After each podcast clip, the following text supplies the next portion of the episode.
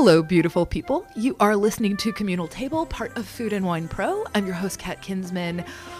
My guest today is a person who I've, uh, I feel dorky saying this, but idolized for a really long time. I totally fangirled at her at the Gourmet Institute, uh, maybe back in, I want to say like 2008 ish or, or so. Um, she'd written a book called uh, Twist of the Wrist, and I got to know the absolute genius that is Nancy Silverton of La Brea Bakery and a million other places. Welcome. Nancy Thank you. Silverton. Nice to be here. I'm, oh my gosh. So that is, uh, you know, I was doing my homework on you today um, because, you know, I, I knew I knew what I knew and I knew I wouldn't know what I uh, didn't know. Um, I just want to get this out of the way. The coolest fact that your mother was a writer for General Hospital. Yes. and I just found out that uh, she also wrote some children's books, What? which I didn't know. I've got to go find out where they are. Okay. and like under her name or? Well, I guess so. I was just reading something. Uh, she went to Fieldston, uh, uh, an ethical college, so Mm-hmm. that was a lower and a high school uh, here in Manhattan or the Bronx. I mean, do you know where ethical Mm-hmm. No, college is? A lot of people I- went to ethical college. I know anyway, there's like a yeah ethical was- culture society in uh, Brooklyn. Yeah, no, no, Oh, that's in- what I meant. In Brooklyn. No, no, not Brooklyn, but it's. Oh, yeah. But it was el- ethical culture, not Yeah. ethical college. Anyway, Okay. I was reading something from her class of whatever it was, forty or fifty, and she was talking about well, writing for television, but also working on some children's books. So I just found out that as well. That's pretty incredible. I love that. Like people can reveal themselves to you, like for When they're no longer alive, because she's not alive, so I Yeah, can't ask that- her what the names of those books were. But I love that, and I really okay. Anybody who's listening who can help identify this, I feel like you must. So And you know, I have to say that I've never seen one episode of General Hospital. So, had- and you don't look like you're old enough to. Oh, I am quite old enough. I had General Hospital My uh, I had a friend in high school, especially, and he would run home every day to watch it. It was his thing. I was more of a guiding light person. Oh. I wasn't technically allowed to watch soap operas, but if my grandmother was visiting, my parents couldn't say no to that. so, um, but yeah. Oh my gosh, did she write Luke and Laura? Yes. Wait, I okay. remember those names definitely. That was her Wow. era. If they're still around, I don't even. know, Okay, but that I remember those names definitely. Luke and Laura. Okay, because that was like their big romantic arc. Okay, Right. this is amazing. but you are you have a, a, a milestone that has come up now. Is it is it 30 years of La Brea Bakery? Yes. Okay, let's talk through this because I assume that people know if you're listening to this podcast, you know what La Brea Bakery is. But if you want to uh, talk a little bit more about that, because it, got started kind of as an afterthought, was it, or Well, an it was, addition? an, it was an afterthought and a compliment Mm-hmm. to the restaurant that myself and my then husband were about to open, which was Campanile. which is such a fundamental like foundational restaurant in american uh, culture and how many years was that open Um, I kind of lose track of time, and I left Campanile before it actually closed down and became what is today Republique, which is another story, which Oh is a great. Yeah. success story. Um, but it started in, well, it was opened in 1989. so this is i mean how do you uh, what do you do for 30 years of this did you okay let's back up to before you were doing this and um, you were what is your background in culinary before that Just briefly, I Mm-hmm. started cooking in my college dormitory in 1974 out of necessity or pleasure or both out of love. okay oh yeah yeah that'll do it out of love. There was a guy, he was cute. I told him I wanted to cook in the dormitory. The rest is history. I'm going to go visit him next month. How about that? Aw. But Hot plates they and were still toasters? sort of friends. But uh, Oh, I mean, that's that, really- meaning that we, our paths don't cross. But I am going to go visit him uh, next month. That is lovely. I'm friends with most of my exes. I think it's so. Yeah. I think it's a really good thing. Oh, it is a good thing. Yeah. We're talking about your culinary path from your dorm room. right dorm room to a um, just a beautiful uh, chef owned restaurant in Marin County. Mm-hmm. And from there, it was really Michael's restaurant in mm-hmm. Santa Monica in 1979, which mm-hmm. was really a groundbreaking restaurant where Jonathan Waxman got his start. This was a crucible of cooking that was happening in the area at the time. I'm thinking of all the chefs who came out of there and who came out of Chez Panisse and and just the sort of diaspora that is still having a huge effect Yeah. on dining. Yep, as it should. Yeah, absolutely. We're, we're actually working on something. Maybe I'm not allowed to talk about this or not, but Oh, a let's feature talk about it. as a feature for for next year. We are uh, jokingly. Thomas Keller came up with this. I think calling it best old chefs. And we- Yeah, right. he, he was sort of calling that on himself. But we're like, okay, there are so many people who have, and that is not a slam on anyone. This is the people who are still getting it done in the kitchens, who had the impact then and are still it's reverberating throughout. And I realized that, you know, there are sort of these sonic booms throughout the country. And we've been identifying sort of where those happened and, you know, West Coast, you know, especially Bay Area and stuff, really, really huge. I think that was the Yeah. beginning of that I- sonic boom. I, I do too. Like it's, I mean, I'm just looking at like Chez Panisse and seeing everything that came out of there. But you were saying there's also, what was Michael's? Michael's was Mm-hmm. uh, opened in 1979. Uh, Michael McCarty's restaurant, which is still um, still going strong, which is great. Glorious. And there, um, I I started at Michael's right after Ken Frank Mm-hmm. had left his position, and Jonathan Waxman took over Mm. as the chef, Mm-hmm. and he hired me as the assistant pastry chef at Michael's, where I was for two years before I went on to open. Spago restaurant in Hollywood with Oh, Wolfgang Puck. And Spago, again, we cannot talk enough about the impact of, of that and what it did on culinary. And also, sort of with, with Wolfgang um, being such a, a public persona in maybe a different way than chefs had been. Right. It's such an interesting thing to me. This this particular sort of era, late seventies, early eighties, especially on the West Coast, and then I feel like on the East Coast you get more into. There's like a '90s thing happening. But who was who do you think was driving this at the at the time? Would you say like, or is it is, is, is there a unification of these efforts or is it just sort of cropping up organically and then crossing as people move restaurant to restaurant? I think more cropping up organically Mm-hmm. because we didn't have social media then, right? So that didn't drive it. And we pretty much didn't have television then. Mm-hmm. So that's the only thing that could have dri- driven it Mm-hmm. would be that uh, people recognized it and uh, looked at it Mm-hmm. and embraced it. I mean, there's unparalleled produce happening And- there. So there's there's got to be. I mean, how much of a factor is that? Well, I think it's a huge factor. For instance, in uh, 1985, Mm-hmm. after being um, at Spago since 1982, Mm-hmm. I was um, I was uh, asked to come to Manhattan to try to revamp the menu, along with my my husband then, uh, at Maxwell's Plum, which is. Mm-hmm. A institution that many people and probably many of your listeners kind of go, huh? Maxwell's Plum. But in those days, Mm-hmm. it was a pretty uh, well known restaurant. Uh, it was something that didn't work out, the relationship. However, I loved living in New York, and my first instinct was, I got to move here. I got to Yeah. open a restaurant here. And I started to look, and I found a great uh, space in Soho, which was just starting to come on its own. Mm-hmm. Um, and then when I thought about, okay, and then what am I going to cook? I'm like, uh, You a know- minute. There's Yeah. no produce here. Can't do it in New York. Got to move back to Yeah. Los Angeles, you know? And that's what New York was like back in 1985. I mean, I don't Mm-hmm. think it's the same now. I think that so many chefs have really um, encouraged farmers to grow produce that they want to cook with. Um, and it's a whole different scenario now. But then Mm-hmm. all there was was some green strawberries from from California and some brown iceberg lettuce heads. You know, there wasn't a whole lot to to be inspired by, and that was you know, and driving or being uh, really, really um, not, not not necessarily encouraged, but influenced by the cooking at Chez Panisse and how fresh and how vibrant and how much of that style was my style. Um, that is what has always inspired me, and I realized I couldn't open a restaurant at that time in, Yeah.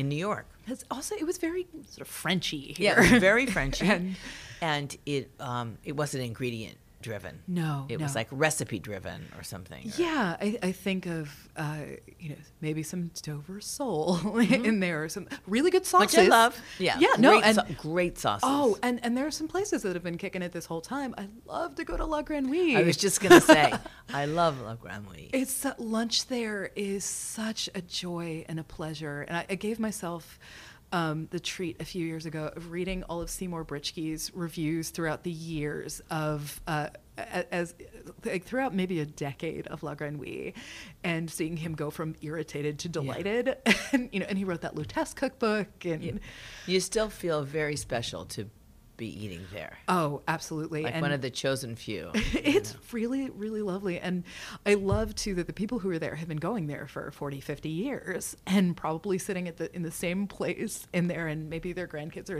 are there with them and I, I just sort of absorb it all while i can Yep. And there was La Côte Basque. And actually, I was um, living in New York the, uh, the era of the quilted giraffe. oh yes so, and a lot of people came through there too i feel like did tom colicchio come through there I don't know if Tom point? Okay. Colicchio did, but um, now I'm drawing a blank on the wonderful bread baker that had, that was the, actually the chef there. Um, Tomcat. Um, what was? Why am I? because i'm thinking of the bakers who come to mind is like No, Jim- Tomcat Bakery. oh, oh i don't know that one Oh, it's been around for not as long as La Brea Bakery, but it's it was just a few years after La Brea Bakery, Tomcat Bakery. And is it up. is it still around? Still here. Oh, yeah, I'm he a doesn't t- own it. terrible. I've lived here 23 years. I'm a terrible New Yorker for not knowing you got to look at trucks that drive by you Yeah. with, with the cats on them. Um. Oh.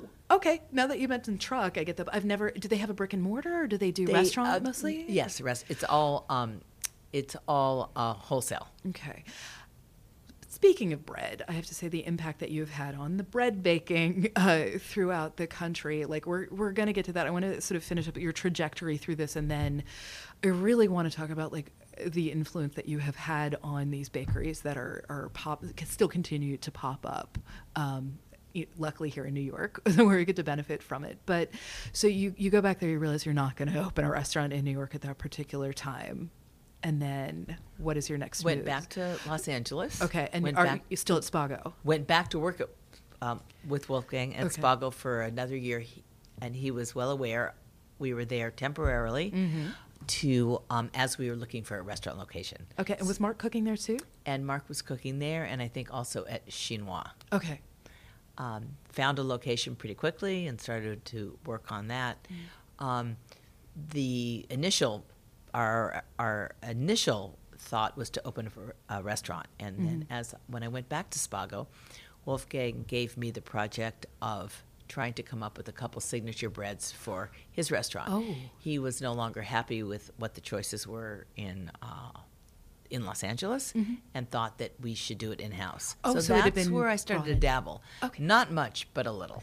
Okay, I was reading about how you came up with your starter. Was there grapes involved? Yes. Okay, let's talk it through. So you're you're from the West Coast, and so, Right. so I assume you you have sourdough in your veins somehow, Well, or is it some- sourdough eating in my veins, but Mm-hmm. not sourdough. Uh, not the process of making a sourdough loaf was not in my veins. My mother was not a bread baker, Mm-hmm. and there weren't really any bakeries around me to sort of uh, hang out at. Uh, kind of try to pester, get a little trick. So that wasn't it. But when I was in Spago, what I did, so when I came back to Los Angeles, um, I came back with, you know, a few boxes, two children, suitcases, and a small jar of sourdough starter that my friend Jimmy Brinkley had grown when he was baking bread at Sign of the Dove. Oh my goodness! And another one from the. I'm just trying to throw you I'm these lo- surprises. it's making me so happy. Yes. so he was baking bread at Sign of the Dove. Mm-hmm. I thought it was just so fantastic. And as a gift, he gave me a small jar of his sourdough That's all you need. is starter. that little bit, Right. now, he had, before working at Sign of the Dove, worked with Jonathan Waxman at Jams, another. Yes, which uh, and uh, there was a revision of it. Yes. and, and as you know, our editor in chief, uh, uh, Jonathan, was his uh, mentor. Yes, yeah, which I do know that. Love, yeah. So Jonathan had sent Jimmy to Acme Bakery in California, in Berkeley, which was an offshoot of Chez Panisse. And Jimmy had staged there and uh, kind of learned a little bit about bread baking. Mm-hmm. Anyway, Jimmy understood how S- Steve Sullivan had grown his sourdough. Jimmy made one in New York. He was making bread at Sign of the Dove. Jimmy gave me this sourdough. I came to Spago, and that's what I used to make the initial loaves at Spago. Is that starter still alive? Well, no, that isn't. Mine that I've started at mm-hmm. La Brea Bakery is definitely still alive. So is that is that a 30 year starter at this It's point? uh, at least a 30 year starter because I, I would say a 31 year old starter, which is nothing in the start the life of starters because we hear these stories of Oh. handing starters down from generation to generation, but the fact is they do live, and I have heard that if you were to put my starter under a microscope, you would be able to trace all of the starters that I have given other people. So there's maybe some very, very 23 unique little. Yeah, we could, I think we should start 23 and meing starters. I think that's a great idea. I'm so here for that. Let's do it. I think Food and Wine should start that. I am here for this because I, I have one that my friend Stacy uh, gave. Hers is Pilu, and she had gotten Pilu from somebody. I have Bernard, named for Bernard Clayton. And, that's uh, a smart name. And I gave some to a colleague who um, named hers uh, Audrey too, and uh, and and it, and gave it out to a couple of different people, and it's it's so fun to be able to, to share that kind of thing. Yes. Um, could you explain just for a sec to people who maybe don't know the kind of mechanics of a starter exactly what that thing is and how it speaks to place? Well, and if I cannot get overly complicated, because it's it is a little bit complicated, Yeah. but basically, what you're, what someone that grows their own sourdough starter, is growing a culture to to um, f- as an alternate to a bought a bought yeast. So you're you're cultivating a leavening, a way to to uh, ferment the flour in the water to turn it into a loaf of bread. Um, and so there's all different ways of making a starter. First of all, there's all these natural um, bacterias that are that grow uh, on flour, right, and that are in the air. And theoretically, you can mix some flour and water, leave it out. Something is going to catch onto it, and soon it's going to become bubbly. And if you take care of it by feeding that, and feeding it means giving it more flour and water for consistency, you can uh, you can grow your own yeast and that's really what a sourdough starter is but there's many many benefits of it you know a, a sourdough starter is um, is a strain of uh, yeast that reacts much slower than a commercially bought yeast and therefore breads can ferment a lot longer all sorts of nuances if the flavor of the sourdough starter itself can be discovered in your bread, that I don't think. I mean, it's mm-hmm. just that flavor is developed through the process of how you make bread. And I got to tell you, in a blind tasting, mm-hmm. I'm not good about blind tasting wine, but I tell you right now, I can always taste if that bread is mine. And I and I have that opportunity to do that only because La Brea Bakery has an internationally available bread program. Um, and so I could be anywhere in the country and I could eat um, a, a chunk of bread and I can say, I know that they get that from La Brea Bakery. I wonder how uh, this maybe this is silly, but I wonder how much of you is in there because you've spent so much time with the starter. There's got to be something. Oh, I'm sure there's some follicles in there. yeah, so there's there's got to be like something like that. I, I was just um, at a conference and they were talking about I forget what the word is in Korean, um, but there's there's this particular word of uh, for the taste that comes from your mother having made the food, and it has to do actually like, kind of with the bacteria Wow. on her hands.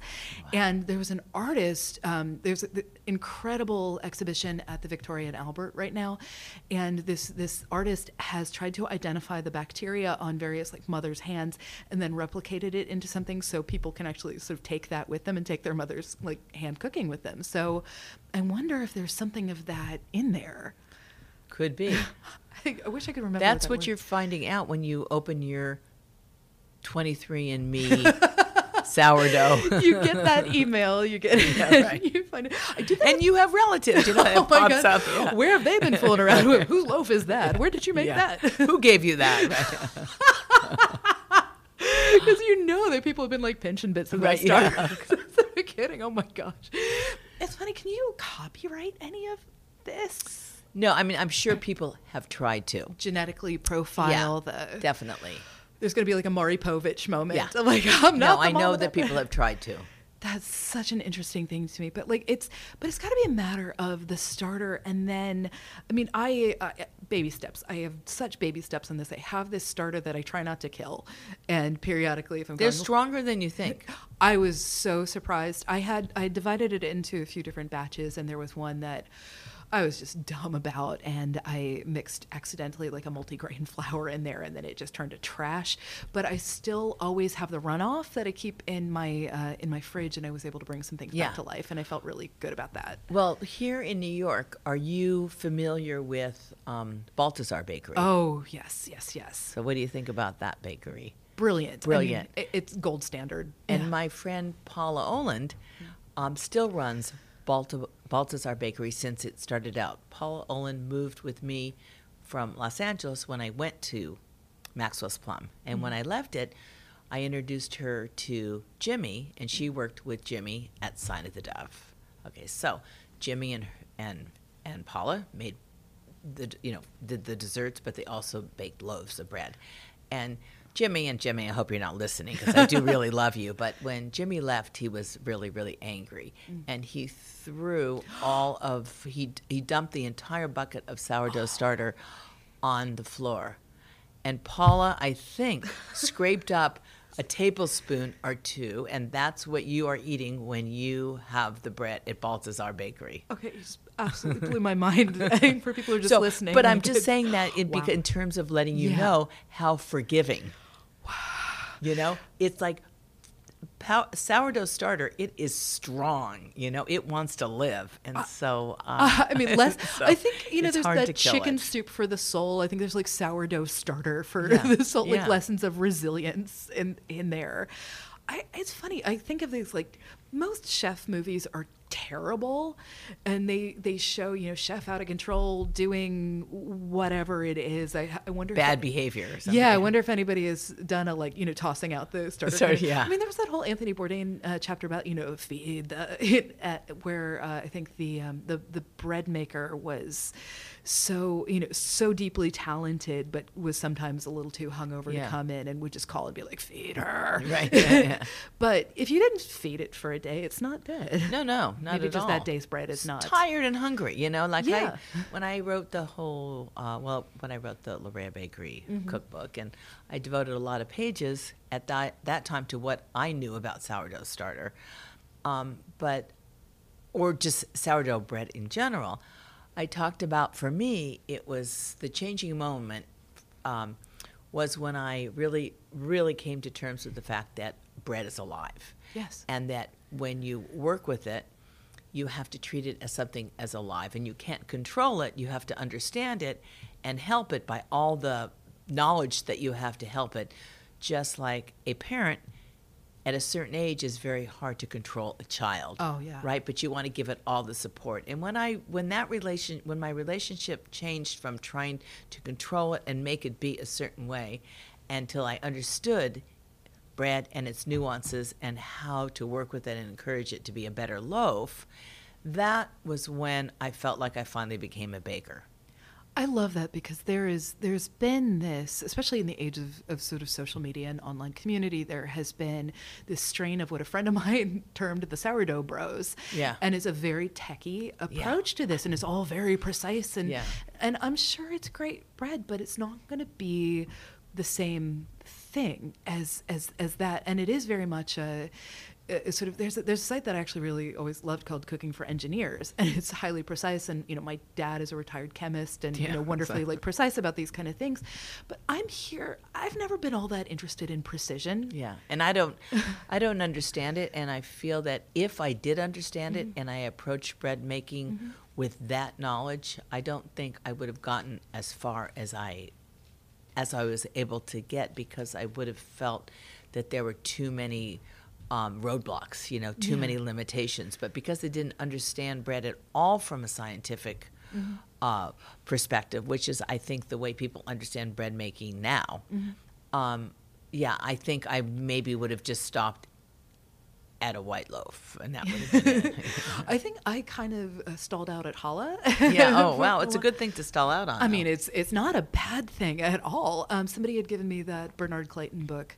Um, I think you know when I was stress baking in grad school, um, I and they said, well, you want to do this, you might as well like learn how to make bread, and I find it to be uh, such a deeply soothing thing. And the the stage I'm at now is because I, I ran into a whole bunch of gut problems, and so I had to steer clear for a while. But a friend of mine who's a very avid uh, sourdough maker, who was the one who gave me her starter, she was saying that now um, there are certain ways of fermentation that make it. They, it, it breaks down digestible yeah yeah and also using you know using more and more whole grains is Yeah. so much better and there's certain strains of you know heritage wheat that people are using now Oh, that i think brilliant. that people that um, have you know kind of uh, shied away for those kinds of uh, reasons from from bread should sort of revisit it and revisit it from bakeries that are that are you know using these heritage grains and uh, and these whole grains because it's going to be a lot more digestible.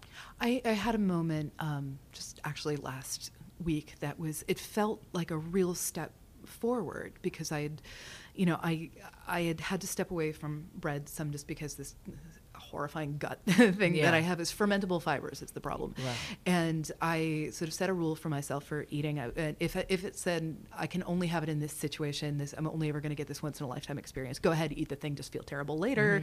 It's not anaphylactic. It's not Mm-hmm. Right, really going to hurt me. yeah. So, you know, I'll go ahead and do it.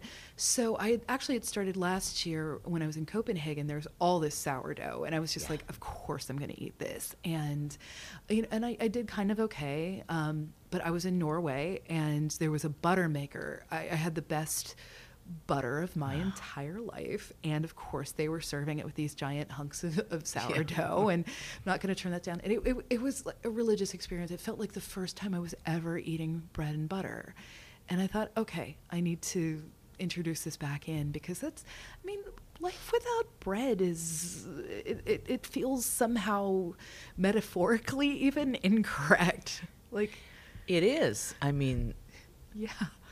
loaves and fishes, right? It's exactly. Yeah there's something biblical Yeah, i guess is where i was going. There's something quite biblical about that. And i realized how sorry I was, I was feeling for, for myself without some of these things. And i actually was sort of ranting in a planning meeting yesterday. We were all talking about like okay what are the bread things we can do? And i sort of stopped and, and said for a second i'm so glad we're out of this carbophobic phase of American culture. That was a dark time for a while there. I mean, how did you feel the impact of that when people were sort of not? It, it felt like people were sort of being really. They were stepping. Oh, I'm not having bread. I'm not. You, you know, so what I'll tell you what we got because uh, in those days where that I, f- I feel like when it just started, which Mm-hmm. was shortly after our bakery opened, you know, early '90s. Does that Mm, make yeah, sense? it was starting to be- Yeah. All of a sudden, people decided that they were going to eliminate c- carbs. So what I would hear from our customers, because I would be working in the bakery during the day, so I did get to uh, have FaceTime with with a lot of our customers, and so many said, "I got to tell you." I'm not eating carbs anymore, except for when I come here and buy a loaf of your bread. So it was almost, uh, it was you know, it was a treat, or people were being a lot more selective. So I can't say that it really, it, I didn't notice an Yeah. impact. And people, you know, journalists around that time used to come and ask me all the time. So how has this affected you? Mm-hmm. And I don't think it really, it really did. That's okay. That's really really good to know. And I think isn't that. Uh, doesn't that feel good to be the exception? Yeah. be like, oh, you're you're my, you're my cheat day. You're Right, my right, you know, exactly. whatever it happens to be. Um, I also want to talk about the fact that you have a really um, special relationship to mozzarella. Yes. And and uh, and I've been to um, pizzeria. Oh, wow. Oh my lord! And that, and that was one of those things where I felt like, okay, this is the first time I'm really eating pizza, and I I love pizza. I've you know just always have. I'd never had it interpreted in the way that you did it there, where it has that crust and it has that cheese. as well. So can we can we talk about how you got there? So you were you were at uh, you know at the you were leaving um, Wolfgang Right. and you were opening Campanile Right. and then and I was there for, again, I'm not a good uh, keeper of time, but I at least 15 or something years I was at Campanile in the Brea Bakery, and then I left to open up my own restaurant. Mm-hmm. Um, and it's funny to think that for the second time in my life, the sort of the very successful part of our business, which is the pizzeria, Mm-hmm. was also an afterthought.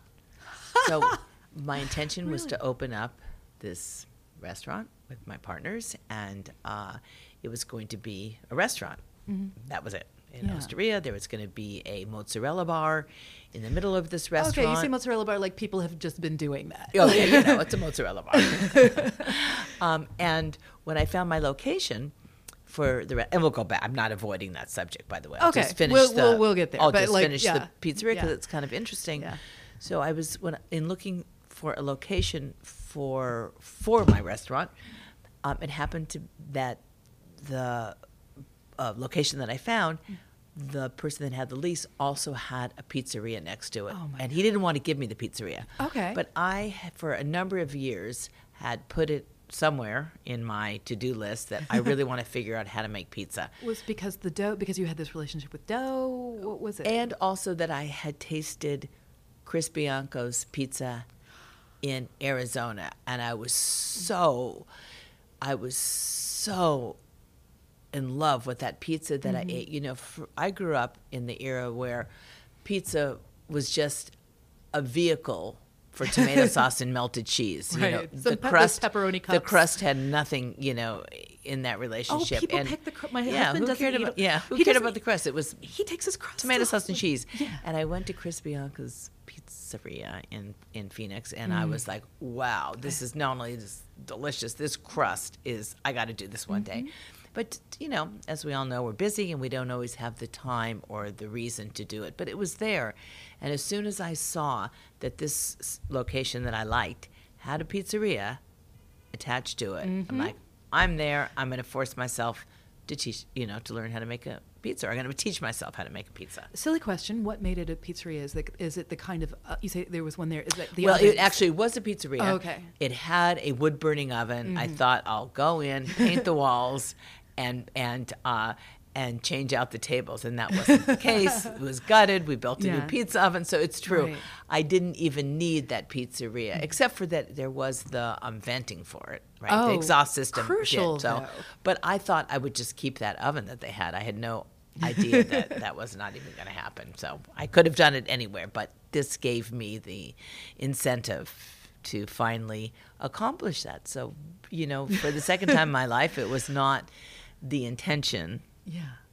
but it ended up being a successful part of these three restaurants that I have on Highland and Melrose. So you've got the osteria, the pizzeria, and then the bakery. And the, no, at Chi Spacca. oh, Because Spacca, La. Brea Bakery is still on La Brea, but not at the original location. Mm-hmm.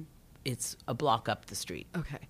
So, but you've you've got these places. Okay, the mozzarella bar. Let's talk about.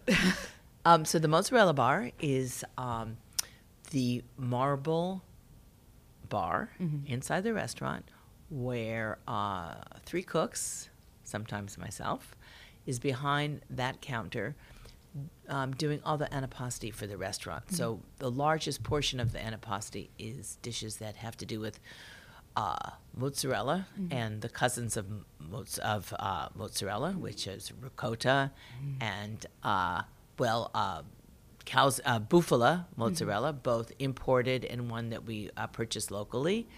Um, and uh, we, then we do all sorts of salads, and all the cold things come out of that, that bar. But it's a beautiful um, focal point of the restaurant, hence the name Mozza from mozzarella. But that's also a, a that that particular cheese. I it's sort of like a living thing too. It's it's not. It seems like you keep uh, sort of orienting toward these these things that have a particular life in a different way than say like a hard cheese arrives there. And yes it's still alive it's still got all these things going on.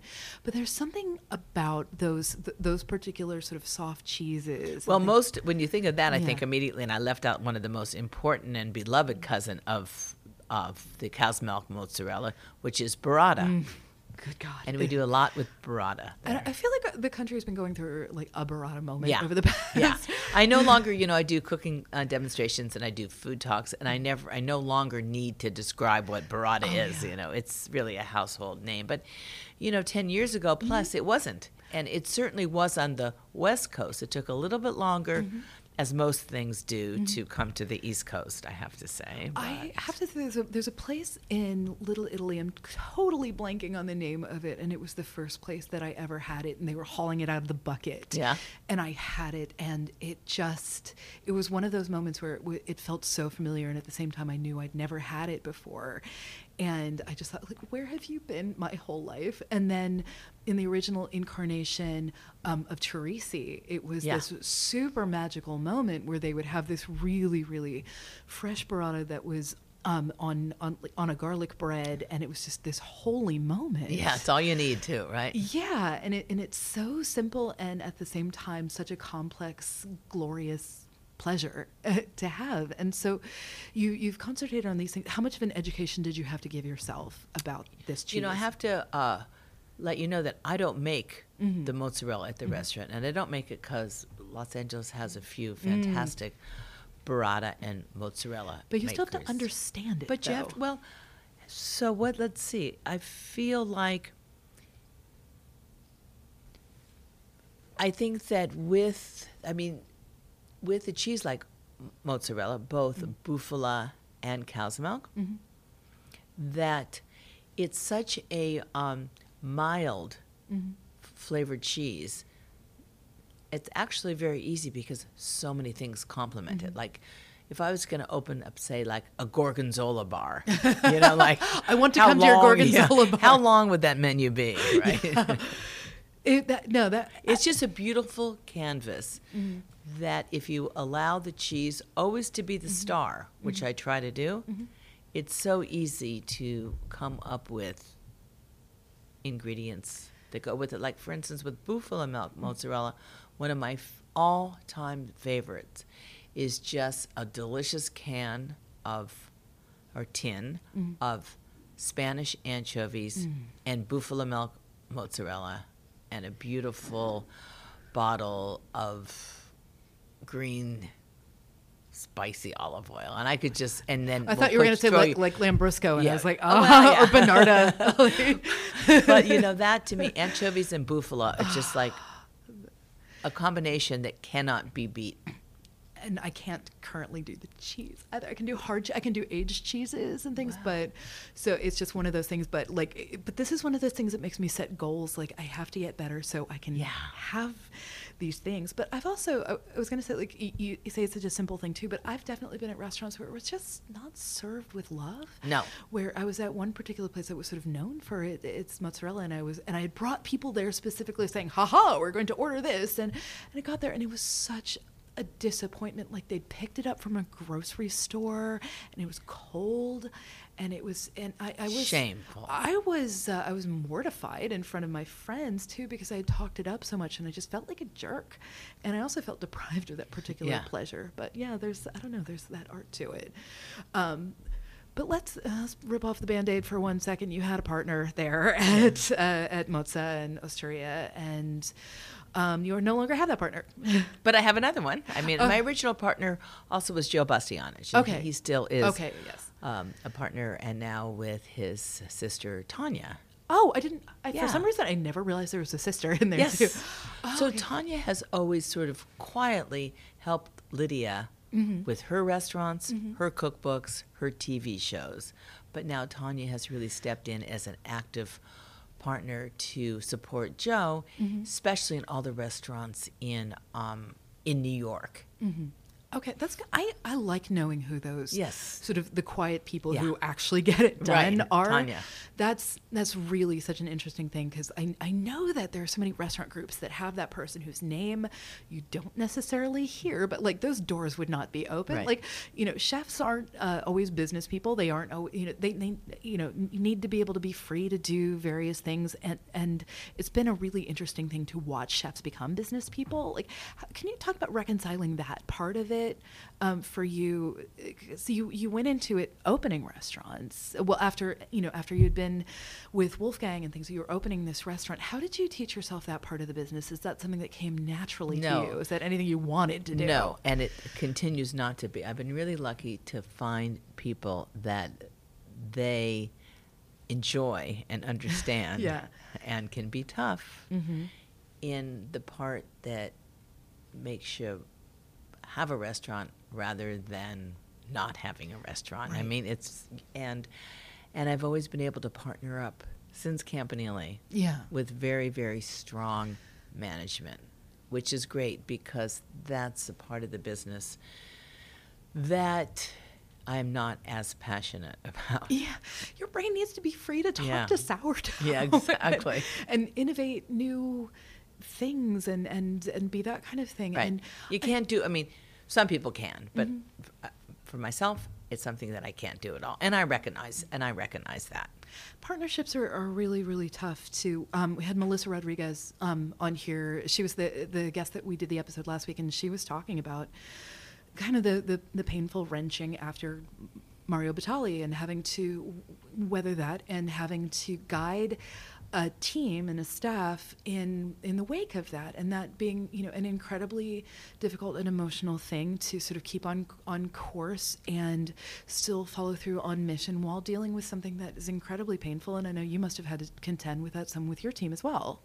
Well, the difference is, I think, in Los Angeles, Mhm. people that work for me work for me, Yeah. and even though the names were there, Yeah. it wasn't the association. Yeah. And I think in the New York restaurants, Yeah. People use that sort of as bragging rights. Yeah. I work for. Yeah, You know? very much. And it wasn't that wasn't Los Angeles. So in that sense I didn't have the same difficulties Okay. that something like someone like Melissa would have. Yeah. You know, it was very it was very separate. Hats off to her too for Yeah. like she has Oh wow, and that's a great restaurant. She's so, So talented. good and so um, graceful and tough and meticulous and hardworking. And I cannot say enough Yeah. good things about Melissa Rodriguez and her leadership. And um, I, I have to go back in there and um, and dine again because I think the last time I'd been in there was the week before everything Oh, wow. broke. So Well, I was I've been there since a few times and her cooking is fantastic. Ah, Yeah, she's so Yeah. she's stunningly talented, Yeah. and, and the ownership that she shows of that too, because you know the previous um, CDC was so talented as Yes. well, and like there's there's been really a lineage of incredible um, chefs going through there too, and she's made it her own in a way that like kudos to you, Yeah. Melissa Rodriguez. I just think she's such and an that's a incredible person. big ship to have to That- be a captain of. She told me I how mean- many seats it is. I forget how it was like and several hundred. Private dining is like enormous. Yeah. I can't even imagine what people must expect in that PDR. They're in this, where the like the main dining room is already so over the top. I can't even. We we had been there for a friend's birthday, and uh, or my friend who uh, had made the arrangement stuff had been like maitre d at Daniel for like a thousand years and stuff. So he was, you know, industry. So I knew that like we were already like getting like you know exceptional treatment. I'm sure everybody there does, but I can't even imagine what must happen in that PDR. like, I, I think of those as one of those like ortolan rooms or something. Not that Melissa would serve ortolan. Right. Just want to caveat that would not happen. But uh, uh, yeah, that had to be such a tremendous thing. Um, a thing that I really loved about going in, into pizzeria, I went with a um, a friend who had been there many many times and. I felt so relaxed and happy and like I think we ordered everything, absolutely everything, and I just I had to stop myself from uh, just absolutely like gorging myself there. But it was it was such a pleasure. It felt like I was eating pizza for the first time in a in a different kind of way because I hadn't had it on the West Coast before, and I know that's so silly, but your interpretation of it was such a, a, different kind of thing. I think now, you know, so pizzeria is 13 ish years Wow. old. Um, uh, I think that in uh, certainly in the last eight years, there have been so many pizzerias Mhm. with a personal vision, Oh, New York, we got that. right? um, all over the country, Mhm. that it's more expected. I think that, or, or more, it's not as unique. Mhm. Um, I think 13 years ago, it was probably unique to come into a pizzeria and uh, experience kind of what we had to offer. Yeah. Because it was, I think it was about consistency, and uh, I'm, I'm thinking of the childhood pizza. We actually had really good stuff. I grew up in northern Kentucky, Cincinnati, and we actually had some really good local chains. Mhm. Wi- Uh, there was one called Snappy Tomato Oh. that I really, really liked, and um, La Rosa's, which was this other one. And I mean, you could probably blindfold me, and I know I would know if it was a La Rosa's Yeah. pizza or not. Like, but it's it's one of those things that just imprints on you as as a kid. Was there something uh, though, like growing up? What, what was the drive to do this? Really, the drive was to make my pizza. Yeah. And I think I approached it both from a cook's Yeah. perspective and a bread maker's perspe- perspective. So you had had And I- Bianco's pizza, and, I had his, yeah. and so you know, it, it always helps to have uh, the bar, right? Mhm. So I knew that what I wanted to achieve was not sort of the cardboard, soggy cardboard pizzas of my youth. so I knew that there Which are was still hope. good, Yeah, they're right. They are. They are still good. I know people at the restaurant and pizzeria. They love Costco's pizza, and I kind of I think heard of that. Costco does great stuff. Yeah, they love. So there's still that craving, and there's there's that nostalgia Yeah. for that. But I knew I just really wanted to be able to kind of utilize all my bread making Yeah. knowledge in you know creating half of the pizza experience and making sure that there was equal attention to the crust and what went on top. The and that's what I really try to do. And uh, in in in creating the pizzas, you know. It's got to have that joy to it. Yes. I mean, I remember when Otto um, opened up here, and I, I, I sort of loved it from the get go, but it wasn't a kind of pizza that people were used to, especially that lardo pie. Yeah. Because there was, it was so simple because it was just that crust and, um, you know, shaved, cured Yep. fat and and some sea salt and olive oil and and people like lardo what's what's that and i had it and it was it, and and it was a very thin crust but people really reacted Yeah. Quite strongly to it and and they didn't know what they were being served because it was it was just a thing we really hadn't had and i don't remember what year otto opened but there was also pushback against the olive oil gelato which has now Right. become so standard Yep. but like you know uh you know kurtzman totally blanking on her first name um, meredith kurtzman Yeah, Meredith. Yeah. yeah oh my gosh and gina de palma Yep. like really what they were doing was so revolutionary and and beautiful and i, I think people forget their names uh, sometimes or like forget their sort of legacy sometimes when we all should be bowing down you know and and and uh, not be uh, forgotten because that that's such a really important legacy but Yeah. um, you know all these these things that come out and like i'm thinking of these simple pleasures of like pizza gelato Bread. bread, uh, mozzarella, good glass of wine. I feel like I did have, you know, I'm- I keep, I have su- such like sense memories of this meal that I had. I'm sorry to harp on pizzeria. I don't mean to be giving Osteria a short shrift. It's That's just okay. like it just imprinted it. on me in a particular way, and I, I believe we had a sparkling red of, of some sort, and I do love one of those. so it just it just really hit me in in a particular way.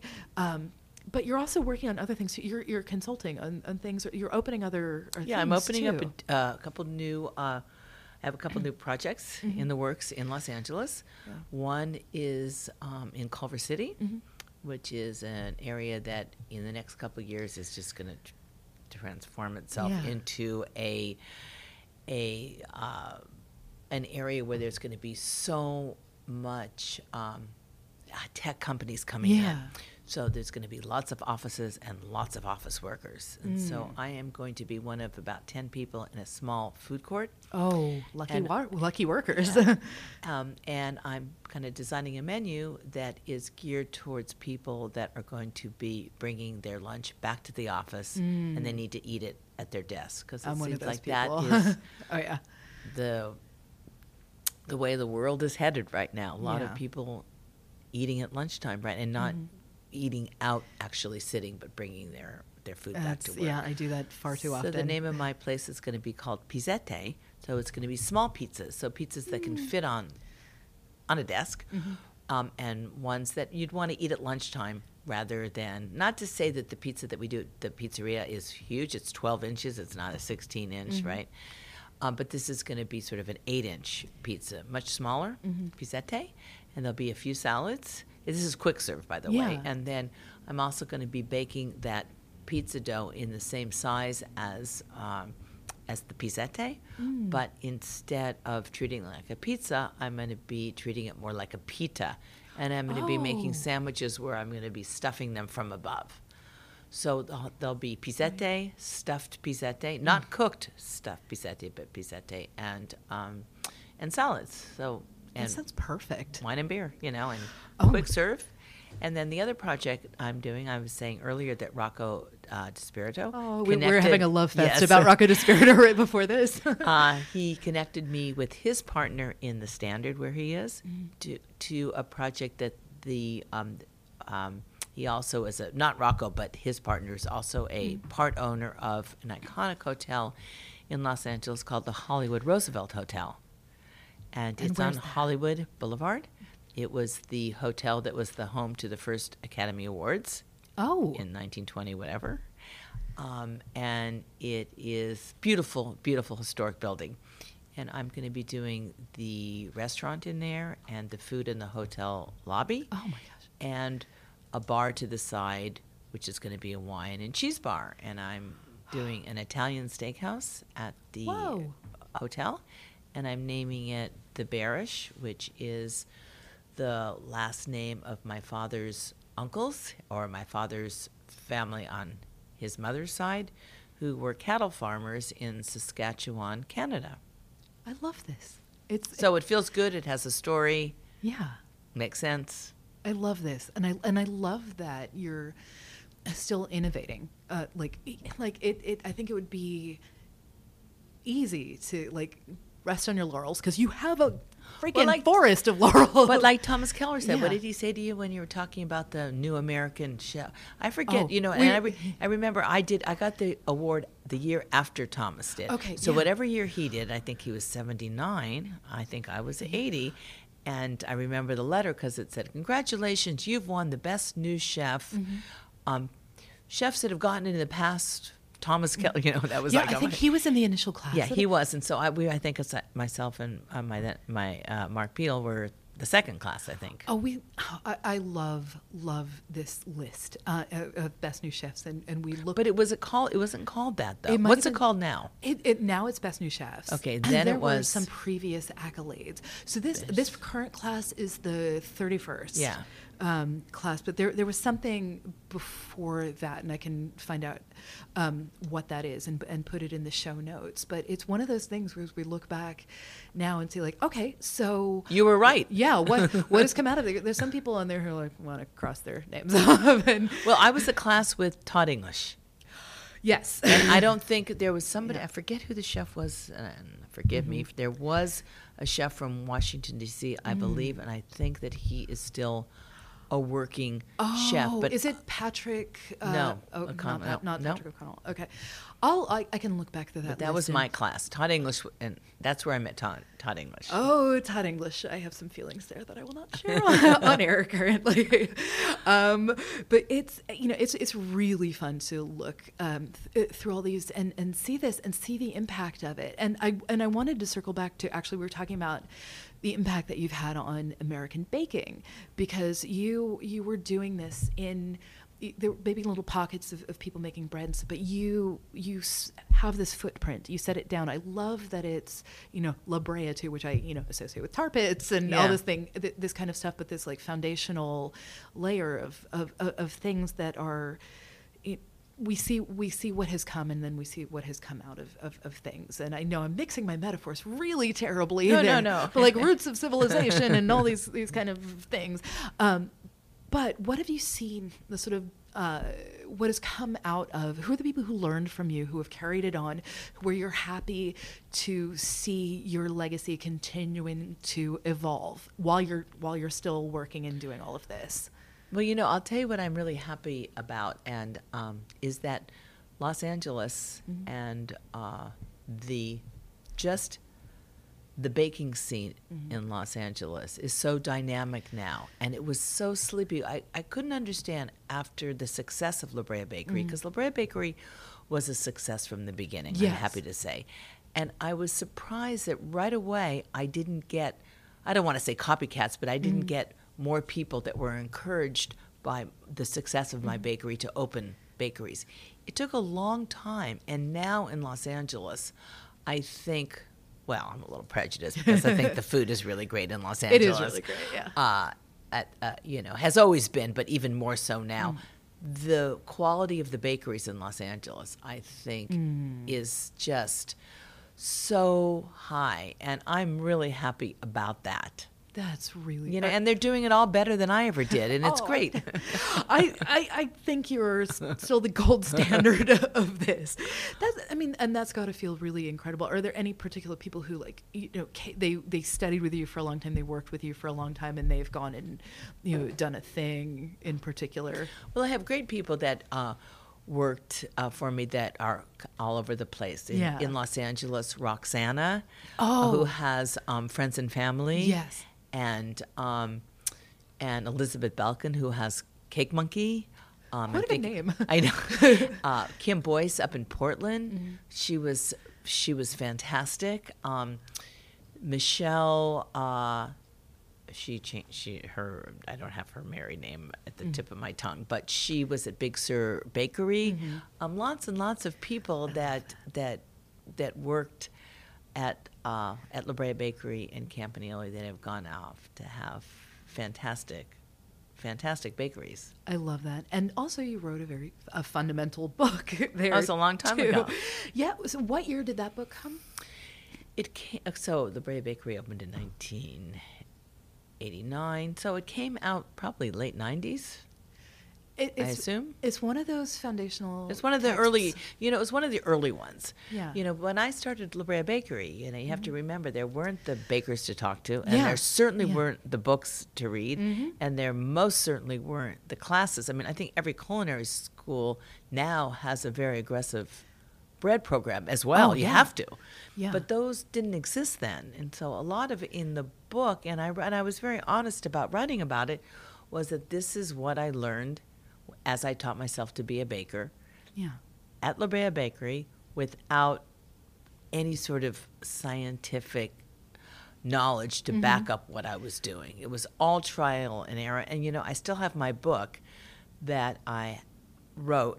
I mean, I'm talking about my recipe book mm-hmm. that I used while I was creating these, be- you know, these breads. And they're all handwritten and they're all crossed out like one tablespoon of malt, cross out. One and a quarter tea, you know, tablespoons, and two teaspoons. I mean, it was such small batches that I was making, and and I, you know, have the notes to all of the changes in all of these recipes. Can you imagine the the spores that are in there too? I know, and they are because they're stuck on the page. If you see it, Oh they're my God. they're all crusted.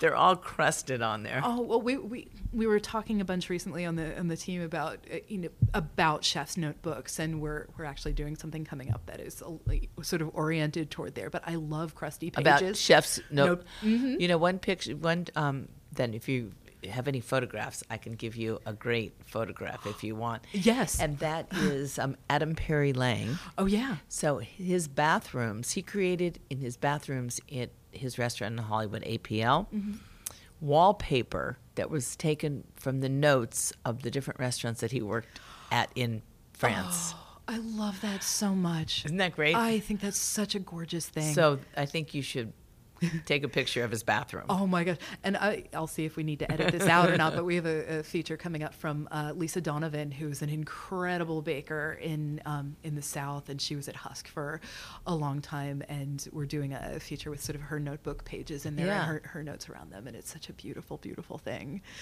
I, I love all of this, and I've been getting the sort of wrap it up sign from our, our thing. But I I want to ask you, what would you say to uh, 1979 Nancy about like what you what have you learned since? What would what would you tell her as she's opening up uh, La Brea and Campanile and, and all that? What, I don't think I would have done anything. I don't think I would have done anything different. hmm I think that uh, when I open something, I mean, I haven't opened anything for what 12 Well, Mhm. no. Chi Spacca opened Mhm. like eight years ago, but I think that I still have that same approach to what it takes to open a business, Mhm. how much of yourself you have to Mhm. put into it, um, how important it is to develop a team. Mhm. I mean, all of those um, of of the, the importance of those um, aspects are still there today. So I re- I don't think I would have done anything different. I don't think that I would have been a nicer person because I think I was good. I don't think I would have worked harder because I worked pretty damn hard. Um, Were you nice to yourself? I, yeah. Dur- during this, Well, did you take care of yourself? No, I?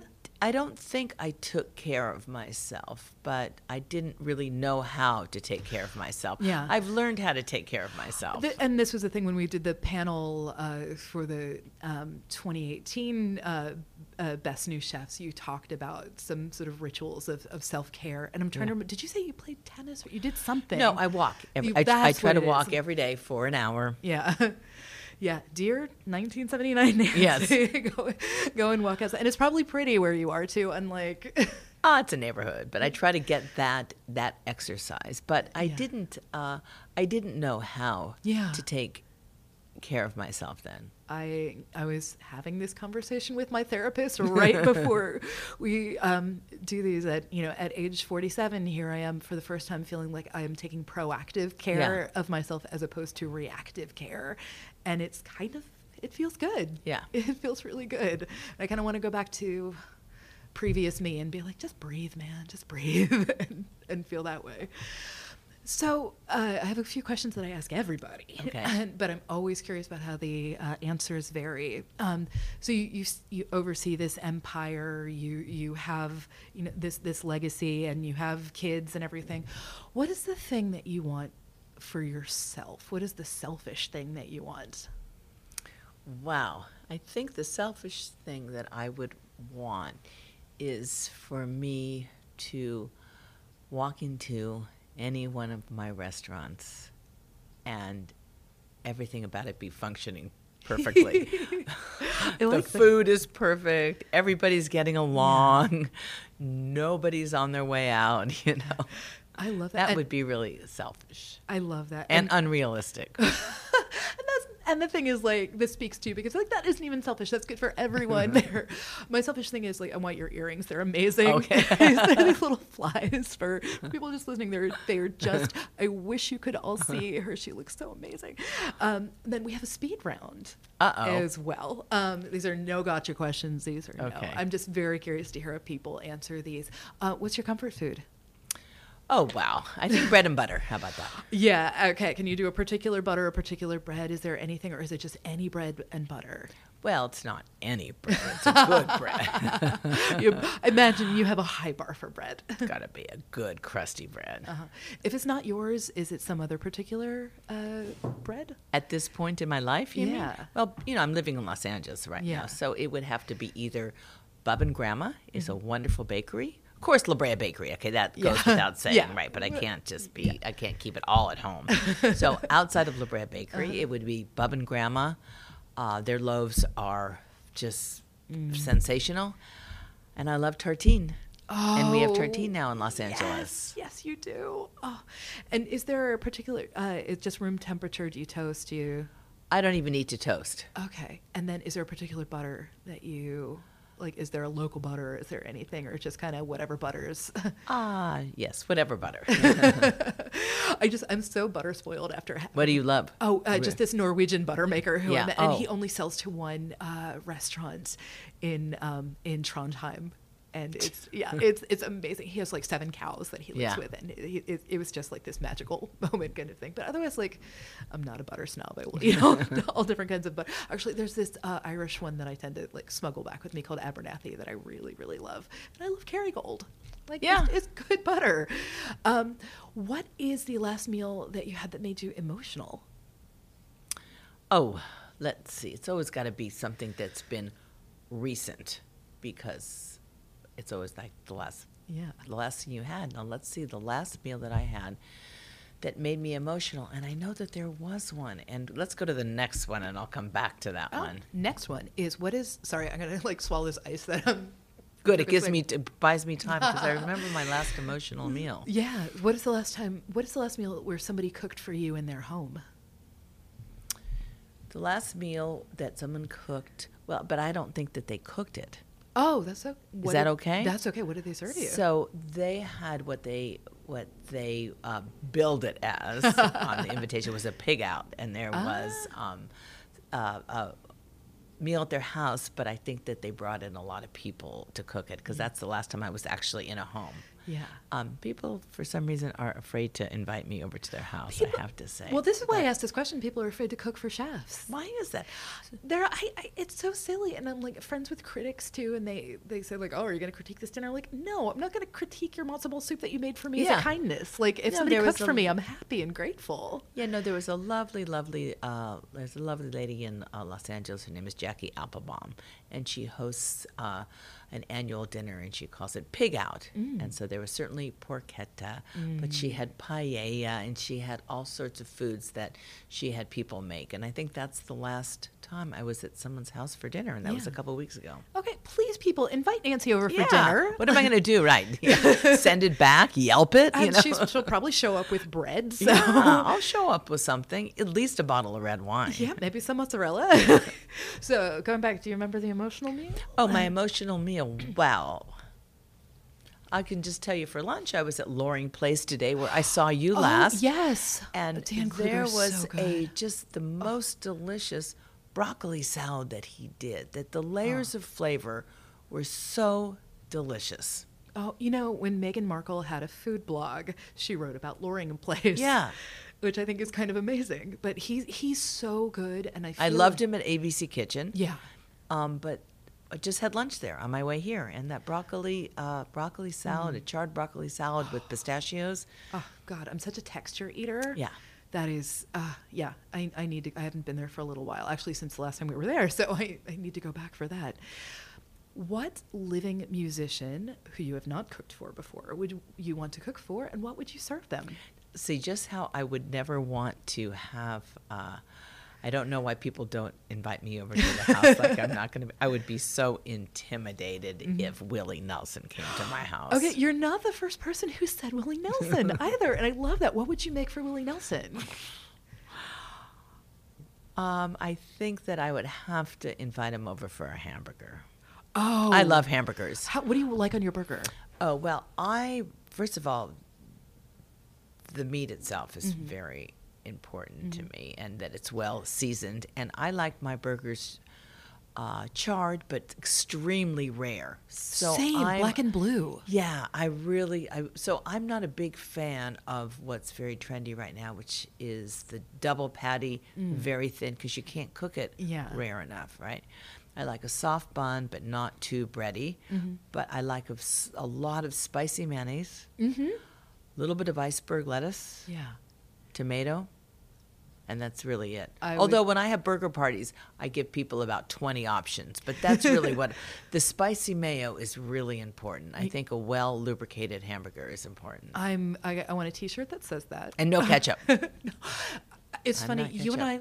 like the exact same burger. There is um, my favorite neighborhood restaurant. Um, I live in Park Slope, Brooklyn, and this place is I think coming up on 15. It might be 13, but it might be like nearing 15. I've been going there the whole time, and that is exactly the burger that they they serve with the chipotle mayonnaise. yeah, that's what I like. and I get Gruyere on yeah, it. But but Gruyere. Yeah, otherwise this is exact. This is the burger of your dreams, and Well, I can have you over and not feeling. Yeah i mean that there's there's something about that alchemy of Yeah. that, that i really really love um, i love that and what and it- it's so funny willie nelson comes up a lot um, dolly parton Ah. of course and um, and beyonce Oh wow. and uh, and one of uh, one of my guests had cooked for Beyonce, and it was kind of it was kind of amazing. Um, and the last question: If you have five uninterrupted minutes for self care, what do you do? drink a glass of red wine. Oh, is there a particular kind? No, I'm pretty. Um, I'm pretty open to um, to most reds. I'm not a big fan of California wines in general, but I'm pretty, I'm pretty forgiving when it comes to my red wine. So the, my takeaway here is people have Nancy over to your house, serve her some some wine, some red wine, serve her a really good burger, and just And play some Willie Nelson. play some Willie Nelson and appreciate the fact that this woman who has done such incredible things is is in your home. Like, thank you for being here, and also thank you for just what you've done for my personal bread life. Aw, ah, I thank really, you. Really appreciate. it. I'm gonna try to wing this close out without the piece of paper. Like we've been sort of. I always used to have this piece of paper, and I'll try to do the outro. Thank you to Nancy Silverton, who you can and hooray for 30 years of La Brea Bakery. Right. Um, I, I always ask people your social media handles. Uh oh, don't know. Okay, don't have one. we'll put them in the episode notes. But people, if you don't have a copy of La Brea uh, Bakery uh, cookbook, Breads from La Brea Bakery. breads from La, La Brea Bakery, like get that into your arsenal. Get some sourdough from from somewhere uh, because off the floor. yeah, get off the floor. No doubt is probably related to the La Brea uh, sourdough. Just like do yourself a favor and get in on this. Um, thank you so much to our producer, Jen Martnick. And uh, thank you to Douglas Wagner for our delightful theme song. He's my husband, by Okay. the way. I know. um, if you want to hear from anybody in particular, have some notes about this, something you want us to talk about, I'm easy to find. I'm on Twitter at Kitten with a Whip. You can find all these episodes at foodandwine.com, on our YouTube page, on Spotify, on uh, Apple Podcasts, and you know probably through your braces. You can probably find this. Um, and you know if you want to leave us some stars, a comment, or all that stuff really helps, and it helps us with the the algorithm, so people can find us and like and subscribe and all that stuff, so we can keep having conversations with with people like Nancy Silverton. And most of all, you know what I want you to do? I want you to take care of yourself until the next time and eat some really good bread.